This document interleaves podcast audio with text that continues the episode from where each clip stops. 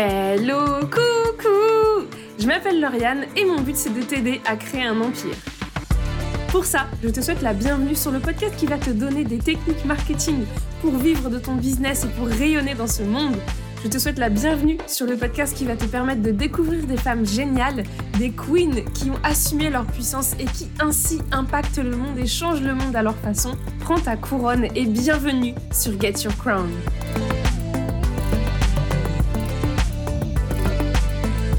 Hello, coucou J'espère que tu vas bien. Bienvenue dans un nouvel épisode de Get Your Crown. Un épisode qui s'intitulera sûrement quelque chose comme Bilan au bout de 3 ans d'entrepreneuriat. Parce que nous sommes, à l'heure où j'enregistre, en septembre 2023, et ça fait donc à peu près 3 ans que je suis lancée dans cette folle aventure qu'est l'entrepreneuriat. Je suis toujours aussi ravie de faire ce métier, mais j'ai traversé quelques petits hauts et quelques petits bas, et c'est aussi de ça dont je veux te parler. Le premier point que je voulais aborder, c'est à quel point mon activité s'est transformée dans ces trois ans. Au début, je faisais un peu de la création de contenu pour d'autres personnes, beaucoup pour moi, et j'essayais d'attirer les clientes comme ça. Ça a fonctionné, mais cette année, en 2023, j'ai eu l'opportunité de créer du contenu pour deux femmes que j'adore et que j'admire, je pense que je peux le dire, et en fait, j'ai sauté sur l'occasion, alors que j'avais totalement arrêté la création de contenu pour d'autres personnes. Mais là, on était sur des femmes, elles partagent les mêmes valeurs que moi, elles ont des visions qui me parlent énormément. Bref, je suis ravie de créer du contenu pour ces personnes, c'est quelque chose qui me stimule. Et en fait, je me suis aussi rendu compte que j'étais bonne dans le fait de créer du contenu. Ça, c'est pareil, c'est quelque chose qui a aussi beaucoup évolué. C'est que petit à petit, j'ai gagné confiance en moi et en fait, j'arrive à dire que je suis bonne dans la création de contenu sans pour autant avoir ce sentiment de euh, me la raconter. Parce que souvent, quand on va dire euh, Ah, ça, c'est une de mes qualités, on, on va pas trop vouloir le clamer trop haut parce qu'on a tendance à croire que on se la raconte. Mais en fait, c'est un fait. Je suis bonne dans le fait de créer du contenu parce que j'ai des bonnes idées, parce que j'arrive à bien faire des liens entre ce que vivent mes clientes et comment on peut le retransmettre dans leur contenu. Et donc, bah, j'ai cette facilité de créer du contenu. Par contre, ça ne veut pas dire que j'ai une créativité infinie et une énergie infinie. Surtout que si jamais tu as écouté un petit peu les épisodes Human Design, je suis une personne qui est manifestor, qui n'a donc pas une réserve d'énergie incroyable. Et donc, au bout d'un moment, ça a commencé à impacter ma création de contenu. Mais ça, on en reparlera plus tard. Parce que l'autre changement qu'il y a eu dans mes activités, c'est que le volet formation, donc ma casquette de formatrice, a pris beaucoup plus de place. Je me suis lancée dans la formation grâce à une de mes amies qui s'appelle Farah, qui a un podcast qui s'appelle Think with Farah, que je te recommande grandement évidemment. Ça me permet aussi d'appuyer le fait que le réseau c'est hyper important et au fur et à mesure de ton aventure entrepreneuriale, tu vas développer des contacts avec des gens et je t'invite grandement à garder des contacts avec les gens avec qui ça se passe bien. Parce que Farah, elle connaît très bien le spectre de mes différentes activités et de mes compétences. Et en fait, c'est elle qui m'a recommandé à une des écoles en me disant, bah écoute, ça serait bien que tu puisses me remplacer parce que je ne peux pas assurer ce cours. Et il se trouve que petit à petit, ben, mon spectre d'intervention s'est agrandi et que je donne de plus en plus de cours au sein de cette école. Et donc ma casquette de formatrice s'est diversifiée petit à petit parce que je donne maintenant des cours dans d'autres écoles. C'est quelque chose qui me plaît beaucoup parce que c'est très enrichissant de donner des cours à des étudiants.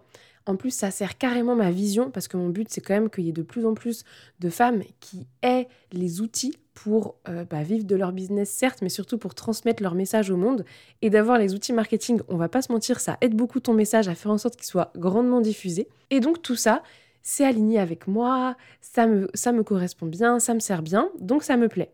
Par contre, encore une fois, je n'ai pas une réserve d'énergie infinie et donc ça me demande aussi de gérer mon énergie. Et ça a donc impacté mon business. Et on arrive du coup dans le deuxième point que je voulais aborder avec toi, et donc tout ça, le développement de mes différentes casquettes, ça a remis en cause l'équilibre au sein de mon business. Et ça, c'est quelque chose, j'ai l'impression qu'en fait, quel que soit notre business, ça va nous arriver à un moment.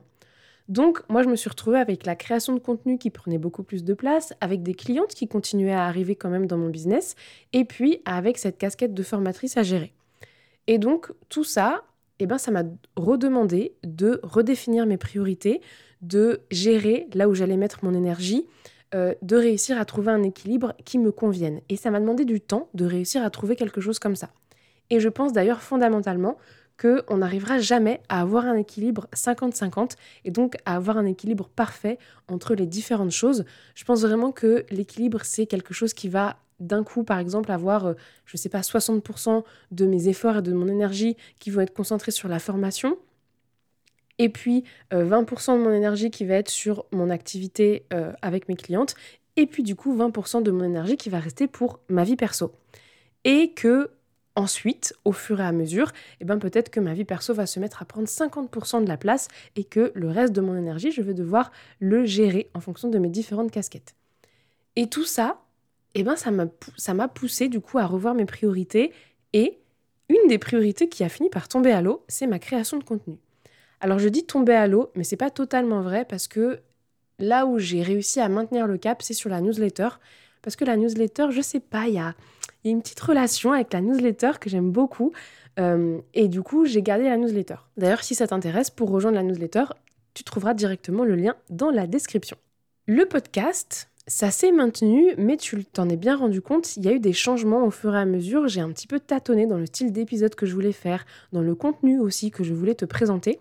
Et donc là aussi, je me suis mise à tâtonner, je me suis, je me suis un peu cherchée. Et il y a eu des petites pauses aussi, des moments où j'ai loupé un petit peu des épisodes de podcast, parce qu'en fait, je me posais des questions.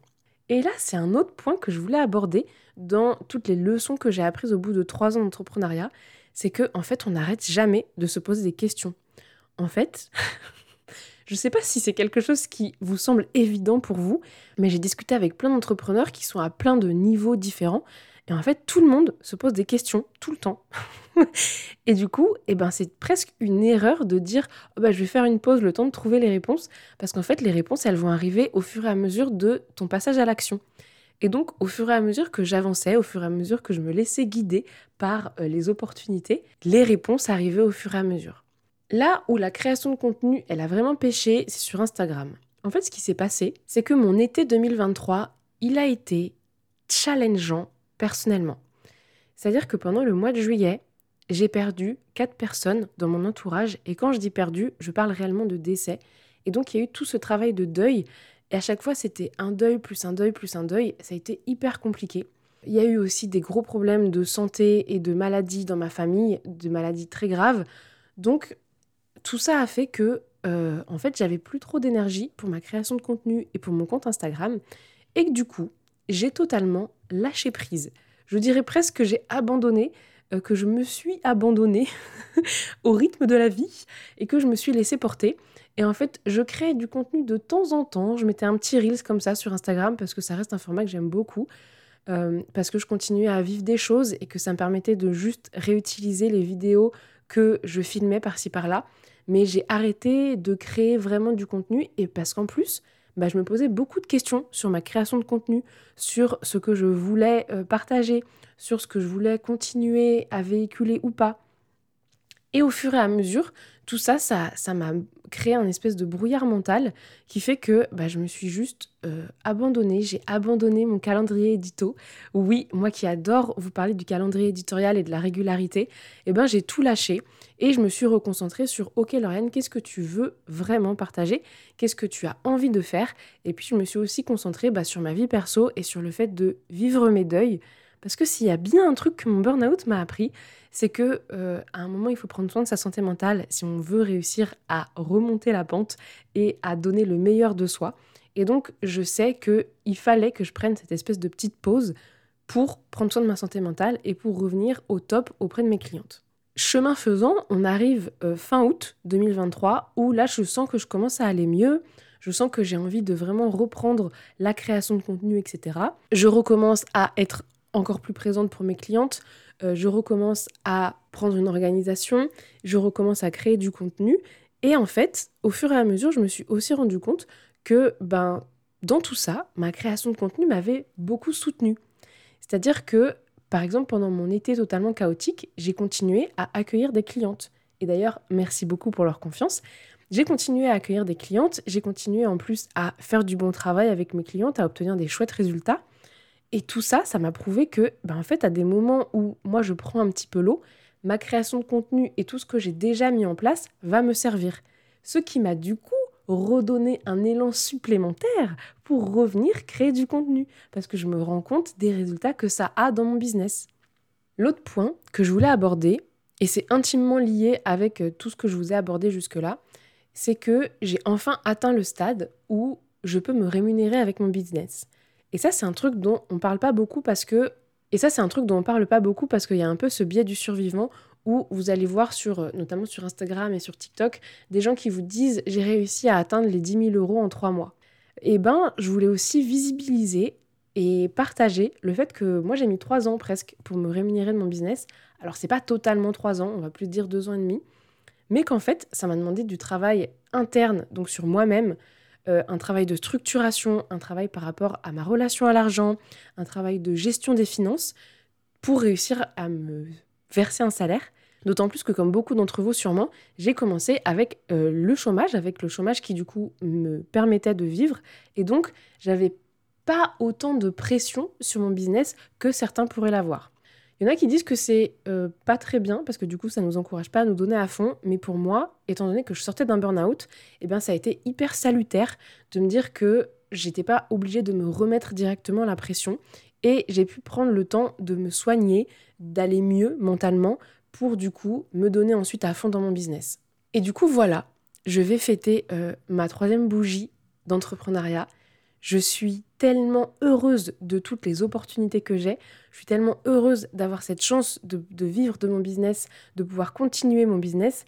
Et je voulais vraiment partager tout ça en toute transparence. Je pense que vous l'aurez compris, cet épisode n'était pas extrêmement structuré. Mais j'avais vraiment envie de vous parler de tout ça parce que ben, en trois ans, mes activités ont évolué et que je fais plus du tout euh, ce que j'avais commencé à faire. Euh, en trois ans, j'ai dû revoir mes priorités apprendre à gérer mon énergie, réussir à trouver où mettre tout ça. Et en trois ans, ben, ma vie perso ne m'a pas épargné non plus. Et donc j'ai dû apprendre à gérer tout ça, apprendre à trouver un espèce d'équilibre, même si je le répète, je pense foncièrement que l'équilibre parfait et le 50-50, ça n'existe pas. Et en trois ans, eh ben, j'ai appris à me rémunérer. Et bah, ça, c'est ma réalité.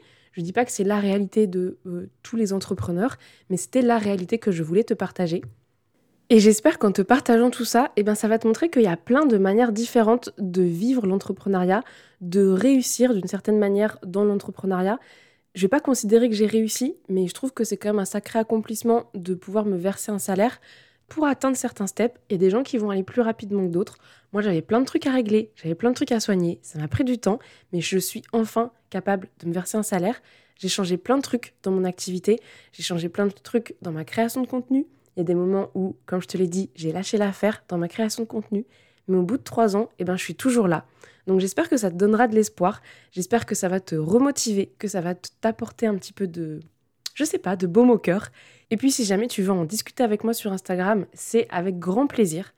En attendant, je te souhaite une merveilleuse journée, une très belle soirée, selon quand tu écoutes cet épisode. Et puis je te dis à la semaine prochaine. Bisous